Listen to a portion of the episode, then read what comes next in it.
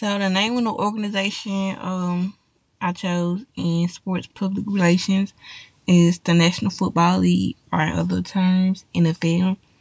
It is the major grid form, the gridiron football organization in the United States found in Canton, Ohio in 1920. The goals and, object- and objectives of the website. Um, the website's primary goal is to market its value in sports as they display its mission and core values. Since they are highly persuasive, these values are meant to capture prospective partners, the public, stakeholders, customers, and investors. They tell specifically what NFL is offering to the public. For example, the images are sports guys who create the organization's first impression. In this context, it is easy for NFL to connect to the target audience, also to capture the interest of their target audience the website despite video game analysts and predictions since it is their culture of clarity, credibility, and consistency to keep the public updated on sporting aspects. The website provider, the organization has been using Amazon Web Services, AWS, as its web provider since 2017. AWS offers the organization machine learning, and cloud computing services since it offers speed, real time data location, and acceleration for every player in all fields. Content and design impressions. To me, several aspects of the NFL website are impressive. For example, the organization's domain name.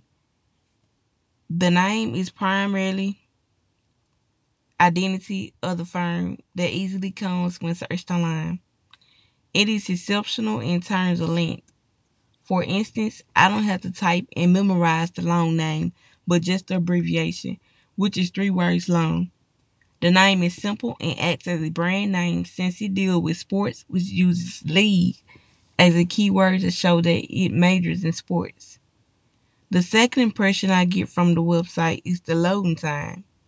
Once you click search, the website won't load for more than three seconds, which makes my experience with their content satisfactory. Another thing is the homepage design, design, which is really impressive and appealing. It relates to the target audience and demographic preferences. It includes the organization's value proposition, which all visitors visitors understand easily. Let alone the persuasive and compelling content on the website, it is informative and credible. For example, they even pose questions to use to discuss and submit our comments. They use other media platforms like Twitter, Instagram, and Facebook to post different content on their major. The content in all is always professional and crafted initially.